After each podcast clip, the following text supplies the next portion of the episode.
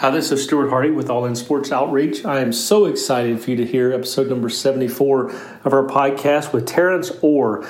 Terrence is currently the offensive coordinator at North Crowley High School in the Dallas-Fort Worth area.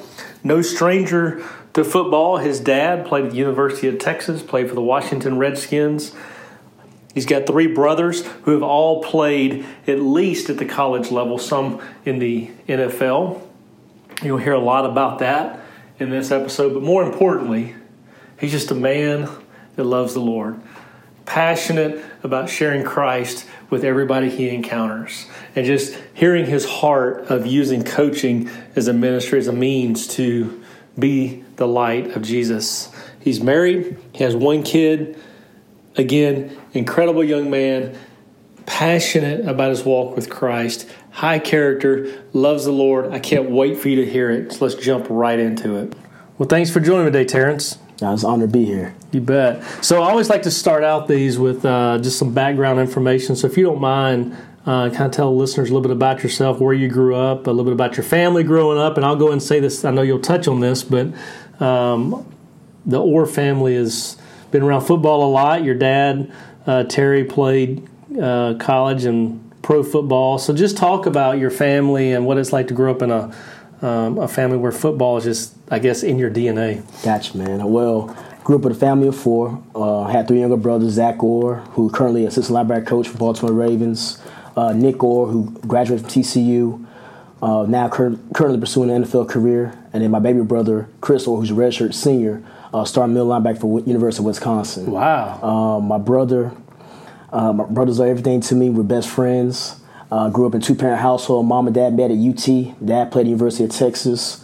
Played football for Washington Redskins from 1986 to 1993. He's got to be a good guy then. Oh, played for the Redskins. Always, man. Always. So, like I said, that's a little bit about myself. Now I'm currently a coach. I've been coaching since I was 22 years old in the great state of Texas.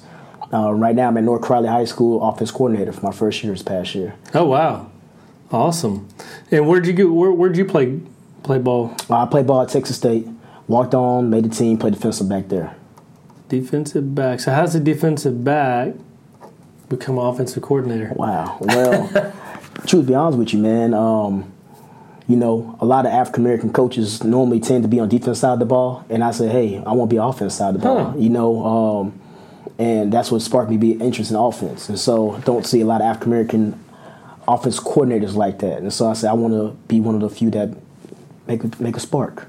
Wow, I hadn't thought about that. But, you know, as soon as you said that, I'm trying to think back of the coaches I know. And, yeah, you're on to something there. That's pretty good. Good perspective. Appreciate it. So I want to start out with a question about your dad. You mentioned he played for UT and then a number of years with the Redskins. In preparing for this, I read an article that about your dad was not a big fan of y'all playing football. Yeah, he didn't push y'all to football. Right. Didn't really encourage y'all to play football. But you rattled off you and your three and your younger brothers all went on to play at least college football and right. two NFL. So how did y'all end up loving football? Man, it was just something that we pursued on our own. You know, growing up, I did karate, tennis, soccer, baseball, basketball. We were blessed with all sports, but we gravitated towards that. We was playing tackle football upstairs when we shouldn't have and stuff like that. And watching our dad's old tapes just sparked an interest in us. Like, I really can't describe it. No, nobody literally forced us. My dad was the type of person that on the weekends, let's run sprints, let's catch the football. He never did that. I think I said in the article, he never played catch with us. Not necessarily in a negative way, but I think his mindset was if you wanted to pursue something, especially football, I wanted you to do that on your own, not necessarily feel pressure on us.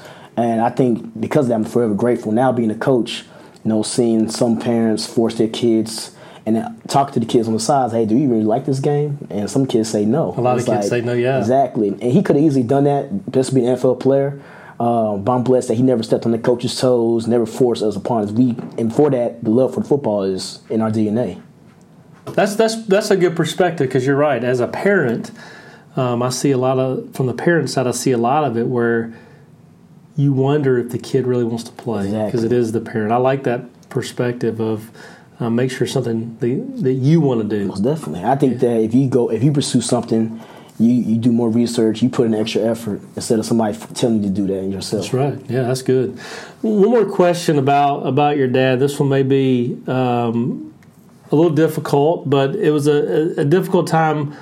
I believe you were early in your childhood. He was convicted of a crime, mm-hmm. that's something from his NFL days. Right. Actually served time in jail. Mm-hmm. So from your perspective, how did that impact you and your brothers? Because, you know, a dad goes from being at home to having to serve some time away. Most definitely. So now your mom has to fill the role. So how did that impact you and your brothers and your mom? Well, it happened when I was 11 years old. It forced me to grow up a little bit. Didn't understand at the time what was going on, what was happening. I understand my mother was upset, a little bit down. And never forget, me and Zach, we actually flew on an airplane to Dallas by ourselves. First time ever experiencing that. And my mother had to drive my two younger brothers, Nick and Chris, all the way from Virginia, all the way to Dallas, Texas, with my grandmother. And so it was definitely a tough time, but as you go older, you grow to appreciate that because it made our family closer. Like I said, sometimes you never understand why certain things or why God allows certain things to happen. But when you look back, you say, hey, that thunderstorm was necessary because when the thunderstorms come, it's because you have to grow. And so I realized we grew from that situation. At the time, I didn't understand that. But now, being 29 years old, I appreciate it. Yeah. So do you remember what it was like when I can't imagine as a dad myself having to sit down and explain that to my kids. What was that like? It was definitely devastating. He just basically told us he had to go. And we didn't know how long at the time. But we knew it was going to be for a while. And my mother was obviously visibly upset and sad. And me being an older brother, my role was, okay, I understand this is a tough situation. Let me help her, help my family by getting good grades, doing extra chores at the house. Just taking some pressure off her, taking pressure off my family, being there for my brothers. And because of that, I couldn't do certain things. Like I wanted to when I was that young kid. I couldn't hang around certain people. I couldn't stay late. I couldn't go certain things on Saturdays because I had to take care of my family. And it's funny now because everybody said I was a little bit strict to my brothers, but it paid dividends, and I'm grateful for that. You know, the one thing that stands out in listening to you answer that question, I didn't once hear you say you, your brothers, or your mom. I didn't hear the word anger. Mm-mm. And because I think the natural reaction is to be mad. Most definitely. Right? I mean, I would be. Right. I'm trying to picture my dad sitting down. Right. That would be hard. To react the way you did? Well, I think at the time, even though I was young, I realized I couldn't change anything. You know, a lot of times we get mad at stuff we can't change. And my question is why? You know, if this is going to happen, okay, how can we adjust? And one thing I would ask myself now is, instead of asking God why, ask God what's next. Obviously, the situation's happened for a reason. So don't say, God, why me? Or why has this happened to me? Okay, God, what can I learn from the situation? And what's next? Because obviously it's happened for a reason. That's a good perspective for anybody, no matter what they're going through, whether it's something as devastating as this or something a lot less devastating. It's all about our perspective. Right, most definitely. Not asking. And I think it's okay to ask why as long as you followed up with what am I going to get out of this or what next. Right. So let's ask a faith question. So was your family, did y'all grew up family of faith, and at what point, Terrence, did you realize, you know what, I need a personal relationship with Jesus? There's nothing I can do to earn that. We definitely grew up in a faith-based household, you know, going to church every Sunday, going to choir rehearsal every Wednesday. That's what we did. You know, at time, it was just routine. You didn't know why, but when I went to a program called Ambassadors and Debutantes for Christ at my home church, Antioch Fellowship Missionary Baptist Church in Dallas, it was based not necessarily an award ceremony, but I guess you could say I won the Ambassador for Christ out of all the males. And at the time, I didn't know why I won that particular award, but it forced me to, it forced my own relationship with God in general. Obviously, my youth pastor saw something special in me. Why is that? And so I pursued my own personal relationship with God. I got rebaptized. I got baptized as young, but I rebaptized in college, and ever since then, I mean, that's my foundation. That's good. So we'll get back to faith in a minute. I want to jump back to some sports. So you and your brothers played at a powerhouse in Texas, DeSoto High School. DeSoto, you baby. And being a Coppell person, I can remember a few early playoff exits on our end playing at the hands of DeSoto. Those were great games. Yeah. So talk about playing. I mean, you kind of joke about DeSoto U, but talk about playing at a place like DeSoto, you know, because you're around some of the best athletes. Yes. I mean, you're around athletes that many high schools will never see. So talk about playing in a place like DeSoto and then any pressures that go along with that. Man, playing at DeSoto, man, it was definitely a blessing. It made me who I am today. You know, just seeing the things that was done at practice was amazing, you know. And because you're competing at a high level each and every day, you had no choice but to get better.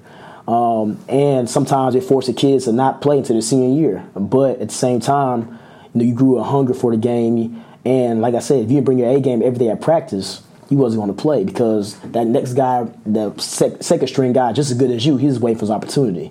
And so, like I said, the level of competition each and every day. I saw, you know, I'm going against D1 receivers. It made me better because I knew on Friday nights I wasn't going to see that person. You know, same thing with O-line, D-line. It was just waves, you know. A D1 offensive line going against a D1 D-lineman. I mean, it's just the level of competition each and every day was amazing, incredible. And then you mentioned that you walked on at Texas State. What was your recruiting process like, and how did you end up at Texas State? Yeah, man. Honestly, that was all God right there. You know, I wasn't really recruited high. I know I didn't start to my senior year. I played a little bit my junior year, but I was 5'7", 145 pounds soaking wet, playing safety. You know, and so I wasn't the biggest guy. But one thing I did know through DeSoto was that hard work will always win. And so because I wasn't as athletic as my competition or my peers, it forced me to work harder. And so while down Texas State, my mother told me TSU, and at the time I thought it was Texas Southern University. She's like, no, Texas State. And so we drove down to San Marcos, saw the university, saw the campus, and talked to the coaches, and, hey, walked on that spring because fall was too late. I walked on that spring and played defensive back. That's awesome.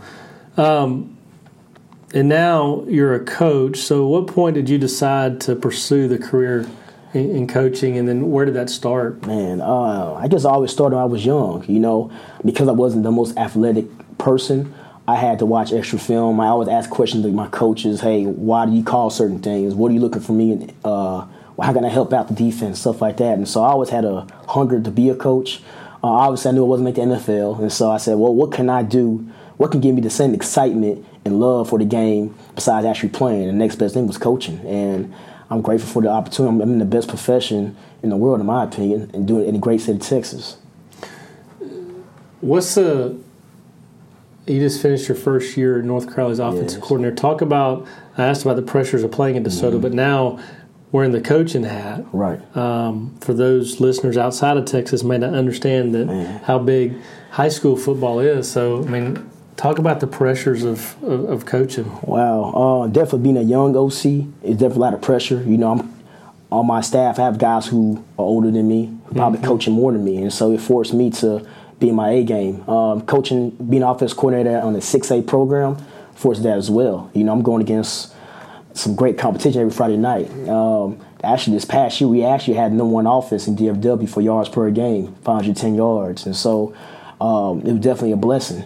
You know, even though we had successful season we had, but offensively stating, we had a great year. And so, but it definitely put pressure on me to learn and get out my comfort zone and ask questions I didn't know the answer to. And, you know, but at the same time, be a leader of men. And I realized at a young age, it's not necessarily, you can know all the offense, know all the strategy you want, but if you can't get the kids to buy in, believe, it doesn't matter.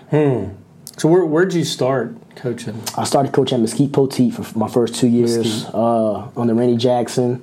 That following year was under Coach Groves. Then after that, 4 years I was at DeSoto, and this past year I was at North Crowley. Oh, so you actually went back and coached at DeSoto? Yeah, man. That was a dream come true. Playing under the Eagle Stadium Friday nights and then actually coaching there was everything, because I was able to bring different elements to that program. Hey, kids, I've been in the same locker rooms you have been in. I went to the same hallways you've been through. And so that's my teacher right there as well. Yeah. And so give a level of alumni, just comfort and family atmosphere. And we was able to win the state championship 2016, and that was just one of the best feelings ever. Yeah. So what's, with all three of your younger brothers still in football, right? What's it like being the oldest, and now you're in coaching? Right. And Zach is now coaching as well, right? With the Ravens. So what's the relationship like with the four of y'all when it comes to football? Man, it's competitive, man. I mean, every day we talked about it, about different coverages. So what are you doing? Why certain things happen?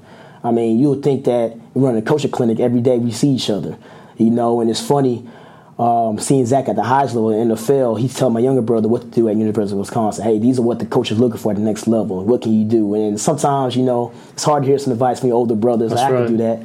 But at the same time, it's very valuable. We're blessed to have our dad and our brother at the highest level. And so we can listen to those guys. Like, hey, this is what's going on. And sometimes, I sent my brother my formations in high school. He's like, hey, what formations y'all do? We want to communicate our offense a little bit better. And I was like, hey, here you go, stuff like that. And so, but the crazy thing about it, even though we're a football family, we argue about basketball more than anything. Even though none of us play football, none of us play basketball, we played in junior high, not even at the high school level. We will argue more about basketball than football. Now, I know that's crazy, but that's I was going to ask you if they ever pulled up a North Crowley tape and offered you advice, or do you pull up Wisconsin tape and y'all started giving each other advice? Did, man. Definitely when my brother, in the Big Ten and my other brother was in the Big 12, hey, what did OU do that killed your 4-2-5 defense? Hey, what did Ohio State run when y'all did double four eyes? Zach, hey, what is Pittsburgh Steelers, what is Ben Roethlisberger doing? How you dealt with Antonio Brown? Just picking each other's brain, man. That's the beauty of our relationship. We just... those conversations come natural. From the outside looking in, people are like, man, y'all weird. But it's like, this is what we do, know? I mean, I got my brother's playbook. Hey, what are y'all doing? It's just stuff like that, man. So it's just a very unique situation, but it's in our DNA, like we said earlier. Yeah.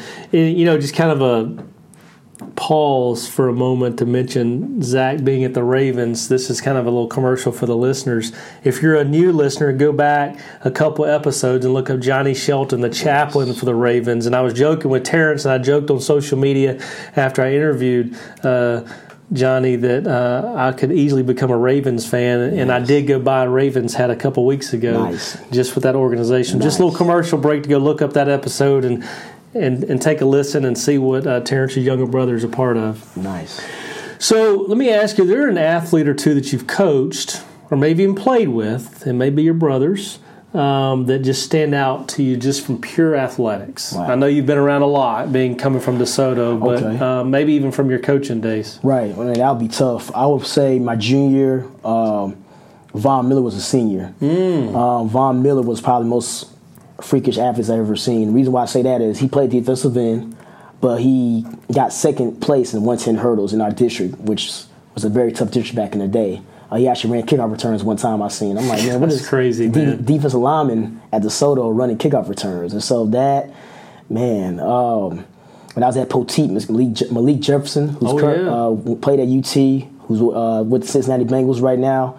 The kid was our anchor leg in the 4x1, long jump 23. I mean, Katie Nixon, who right now is a slot receiver for the University of Colorado University.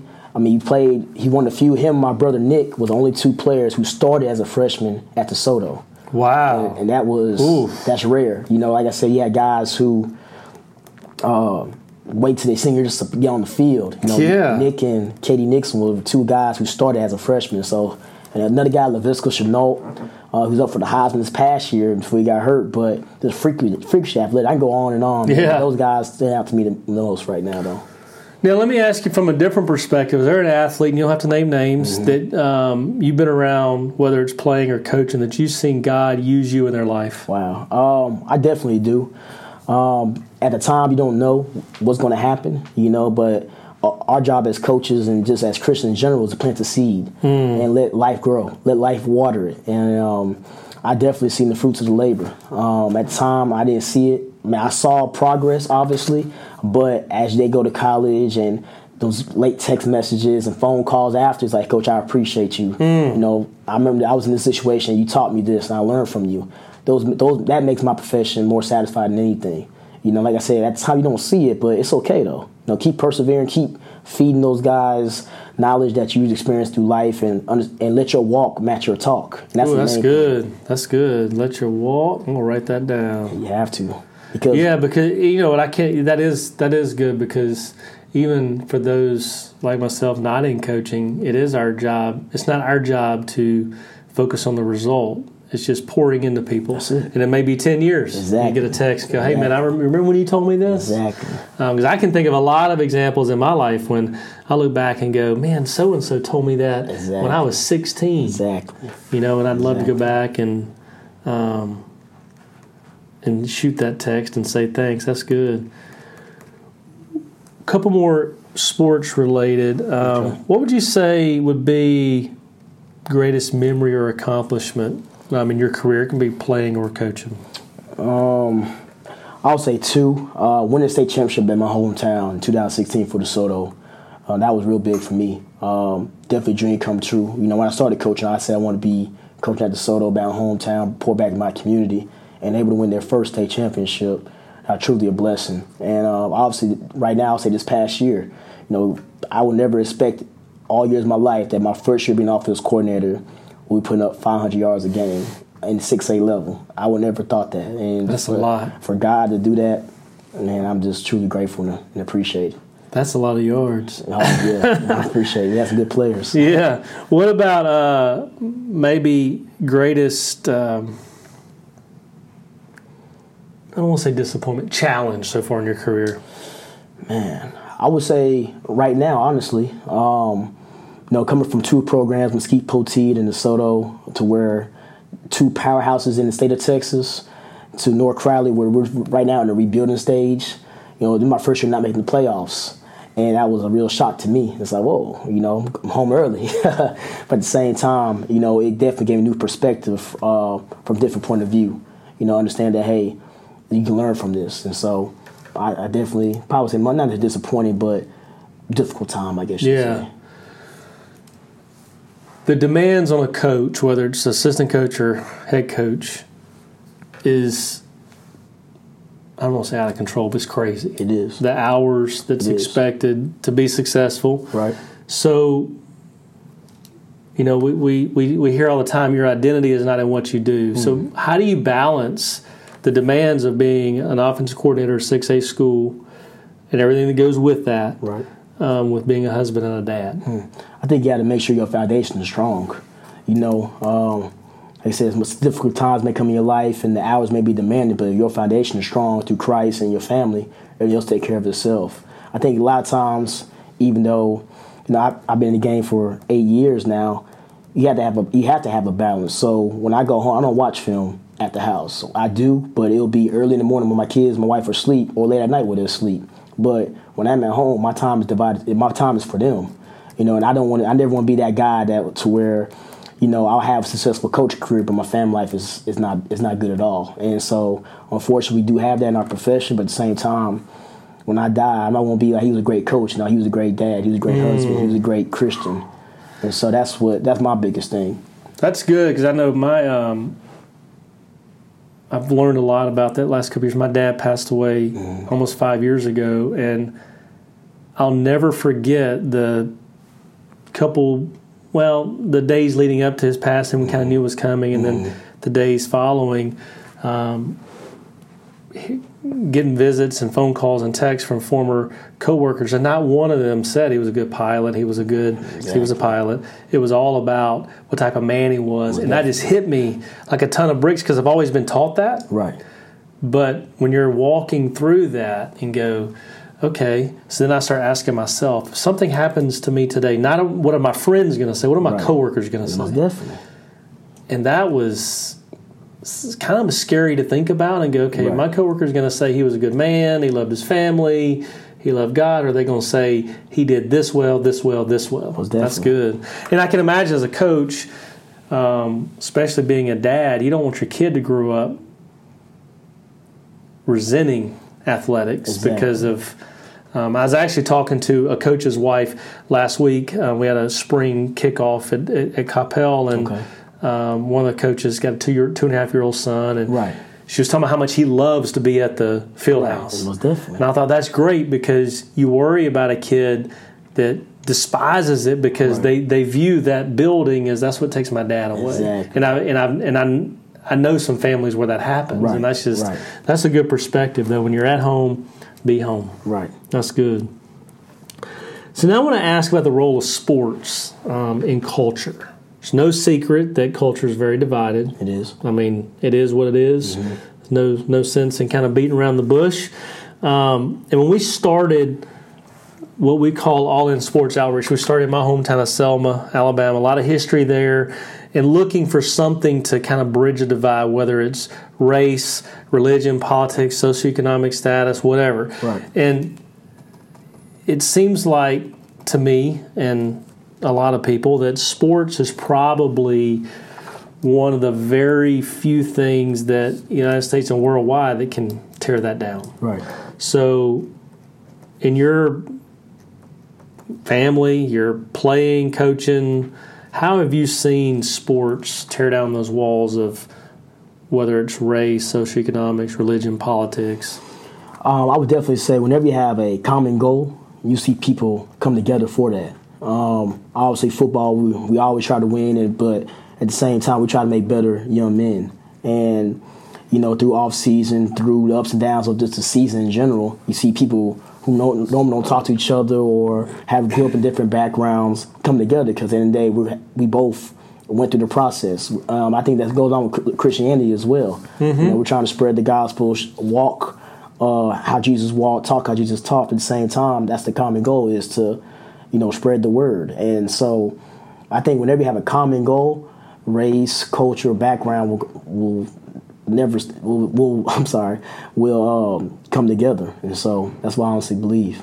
You know, a lot of guys give a very similar answer, mm-hmm. which to me validates that sports plays a great role. But I also love talking to guys about it's really the way a lot of coaches and athletes describe it. Mm-hmm. It's really the way Christ designed the church, mm-hmm. the big church, big mm-hmm. C, is that we all have one common goal. We don't act like it, especially right. in America. Churches right. are always right. even divided right. and right. fighting each right. other. But right. if we took that same approach as a football team, for example, we all have a common goal. It's right. like we right. could, there would be no division. Yeah, I agree. You know, and it's like if the church would take that example.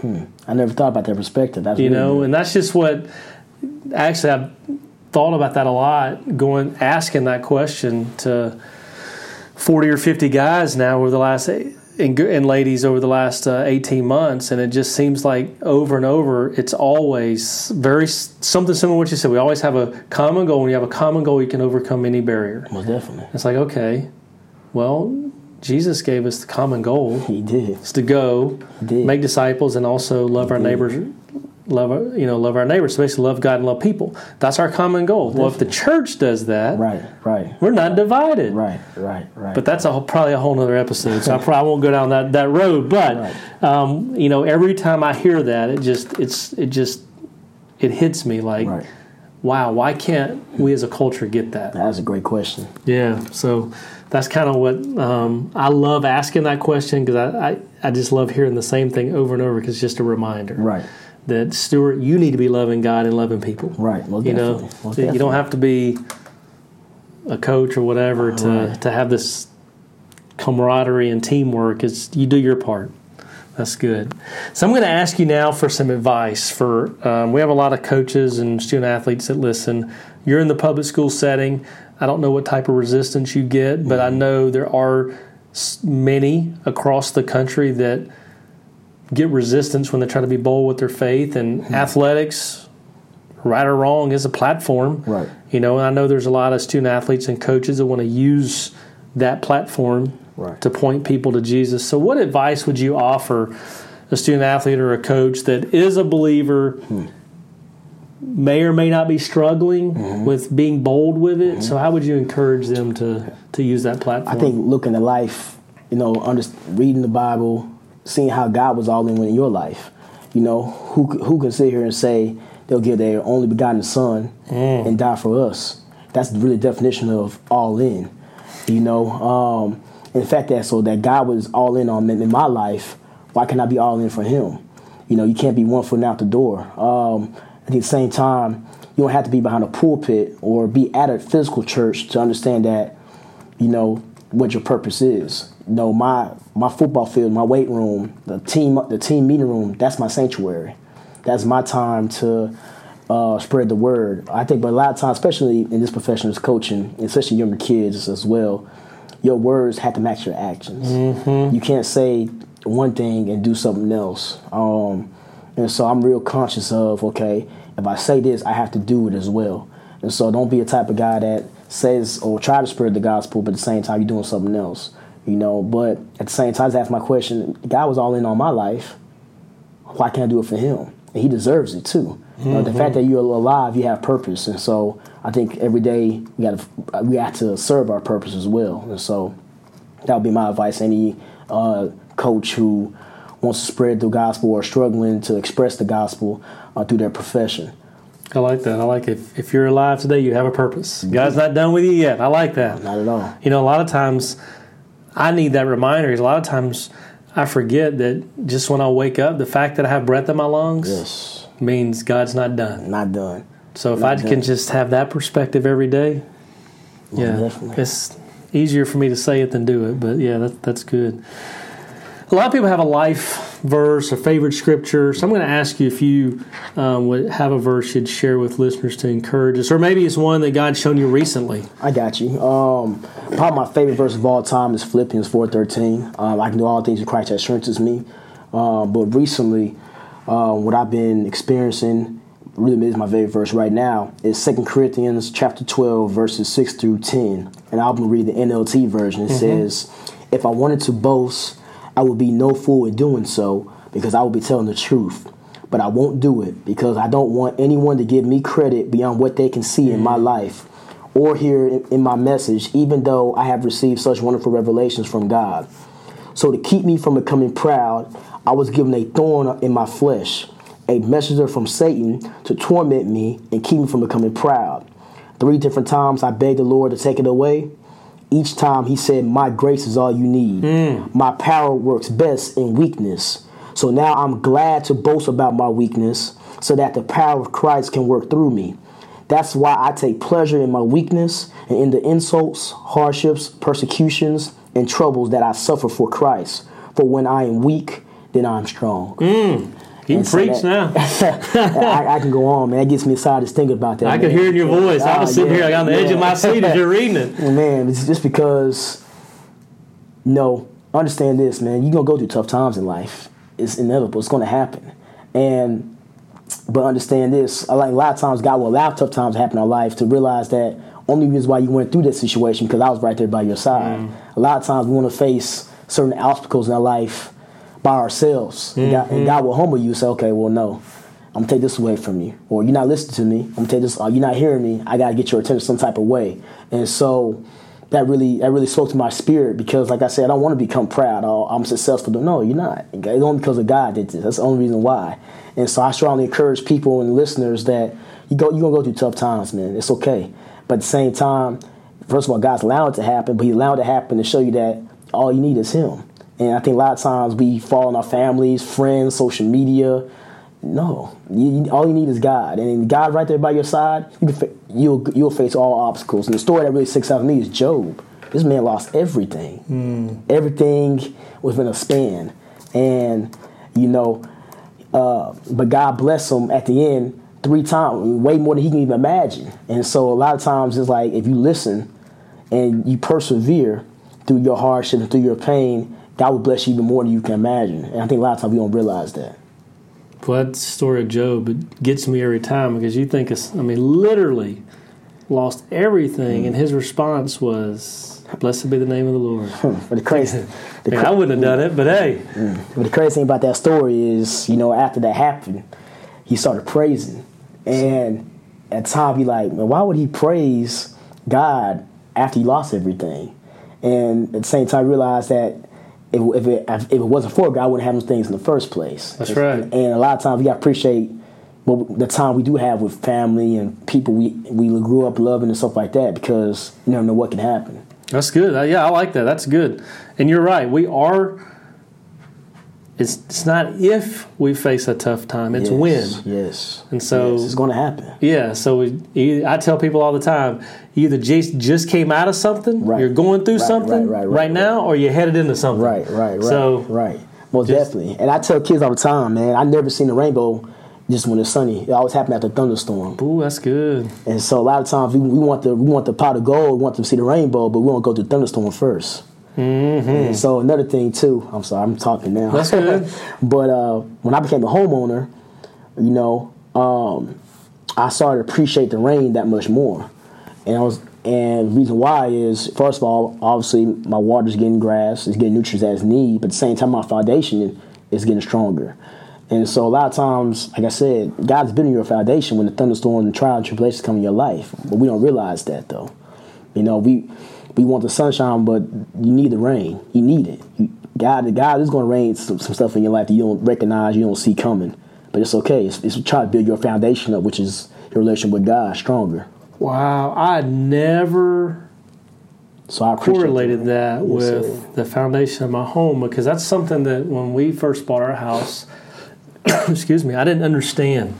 When people say you need to water your foundation. Yes. Well, you don't do that. They said, no, you live in Texas. I'm like, I know I live in Texas, but they said, no, the way the soil is, your house moves a lot, so you have to constantly water it. Right. So, yeah, you're right. I was always thankful we had a ton of rain, because that meant I didn't have to go out there and run sprinkler system or hoses, because that, costs a lot of money. It does. But that's keeping my foundation strong. That's good. It's keeping your foundation strong. I never...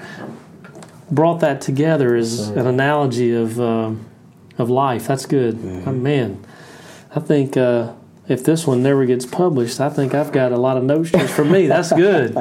Wow. I think God's trying to tell me something today. So last question. First two words, and our organization's all in. Mm-hmm. It's all over sports. Right. And I could give you a ton of examples. Clemson.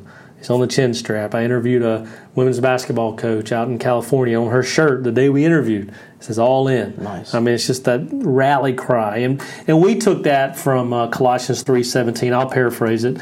Paul says, whatever you do in word or deed, do it in the name of the Lord Jesus Christ. So if we do any type of community outreach, or through whether it's sports camps or block party, whatever, we tell kids all the time that that's what God calls us to do. It's not just in our spiritual life, but it's at home, at work, at school, because it says in word or deed. So whatever we're saying, whatever we're doing. And Jesus said it, if you want to follow me, you got to deny yourself. Mm. So, you already mentioned that God was all in for us. But what does it mean for you, Terrence, on a daily walk to be all in with Christ? That's a good question. I think I said briefly mentioned earlier, make sure your walk match your talk. Mm-hmm. Being all in is understanding that Christ was all in for you. I think when people do something nice for you, I always try to do something nice for them back. But God made the ultimate sacrifice. Jesus made the ultimate sacrifice for us. And so for him to die for my sins, I have to be all in. There's no question about it, in my opinion.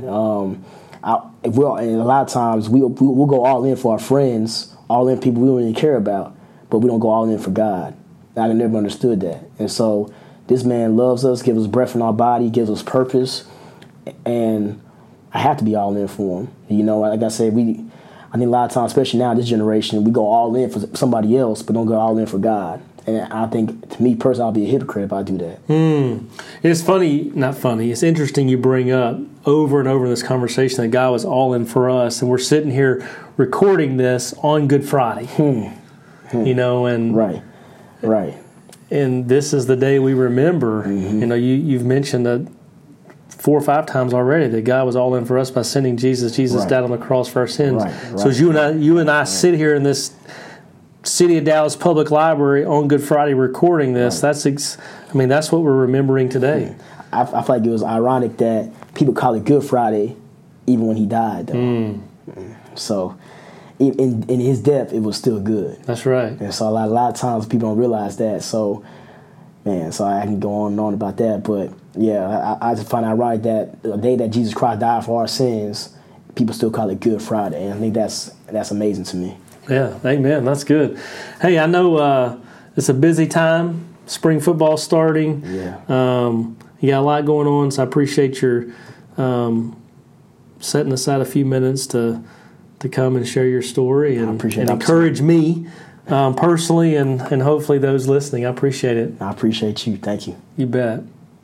What an incredible testimony. So much to recap as I sit here and look at my notes. But the most important thing I took away from Terrence is just remembering that my foundation is strong, and that foundation is only found through a relationship with Jesus Christ. And he even used that example of balancing his coaching career, the demands of being a coach, with being a husband and dad, is making sure the foundation at home is strong, and that ultimately is found in Jesus Christ. Talking about the role of sports in our culture is that the common goal can overcome any barrier. And what a beautiful picture for us, you and me, as we follow Christ and in our daily walk with Him, that we have a common goal, and that's to love God and to love others. And so that should overcome every barrier that we face. And the encouragement for us, he just went back to the most popular verse, John 3:16, that God was all in for you and for me, that I should be all in for Him. That's what he's asking. And that everything we do should match what we say. Our walk must match our talk. And again, going back to that foundation, we talked about at least living here in Texas, you have to water your foundation. So constantly growing in our relationship with Christ, ensuring that that strong foundation stays strong and constantly watered and poured into. And then the best thing I wrote down was that even going through a storm, just remember that beautiful rainbow that we love to see comes after a storm. So even when you're facing the storms, it's that strong foundation that gets us through, and it's that beautiful rainbow at the end.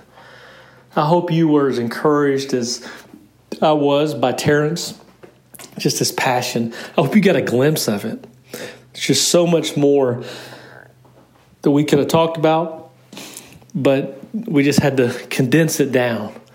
So I would encourage you to share this episode with a family member or friend, that's someone that needs to be encouraged. And also, if you were encouraged, I would ask you to go to iTunes and leave us a review. The more reviews we get, the greater the platform to continue sharing the gospel through media. As always, we love to hear from you. You can contact us through our Facebook page, All In Sports Outreach, or go to our website, www.allinsportsoutreach.org. Find out who we are, why we do what we do, opportunities to pray for us, to serve with us, to give, and a way to interact with us. We love to hear from you. And if you are a first-time listener, whatever podcast platform you utilize to listen to this, click the subscribe button. There's 73 episodes prior to this one that can automatically download, that you can be encouraged and just hear testimony after testimony after testimony of people living for Christ.